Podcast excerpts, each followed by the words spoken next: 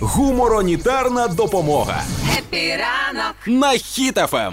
На Росії нещодавно виникли скандали в е, соцмережах А ну-ка. стосовно того, що в той час, коли наші збройні сили йдуть в контрнаступ, і росіяни масово тікають, то е, росіяни, які не військові, які ці кнопкові війська, почали писати, що Кнопкові війська. Почали писати, а что там Путин? А чего, когда наши парни гибнут, братья, он открывает колесо обозрения? І насправді е, Путін був зайнятий, він відкривав колесо огляду. Так, і що там з тим колесом огляду? Це було Ну. красиво помпезно у них, да, стрічкою там. Ну, можливо, було красиво помпезно, але прикол в тому, що воно, типу, зламалося. Він, типу, Ну. його відкрив, Так, і коли він пішов, зірвалося і покотилося. воно закрилося. Ні, ну воно, Ага. типу, припинилося просто. не працювати. зламалося. Зламалося, це якби він їх відкрив.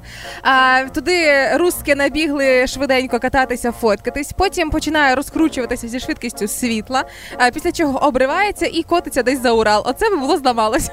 Це була б справді новина. А Так, якісь. Дуже, знаєш, дуже прикольно. Дуже прикольно, що е, Росія все називає дуже помпезно.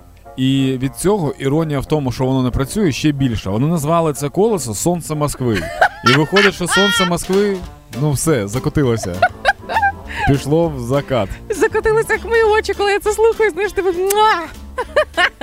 Взагалі, це реально е, якась країна. Ну я розумію, що російська агресія е, це страшно і це боляче, і дуже ми багато від цього постраждали. Але ця країна просто якась комедія. Причому комедія в такому, знаєш, дурному класичному розумінні. Все, що от реально вони зняли декілька фільмів про армію, там і ще якісь там коме... От вони такі, типу, і є. Такі реальні речі. Те, що ми сміємося, що не можемо повірити, а вони просто такі в сраті. Все.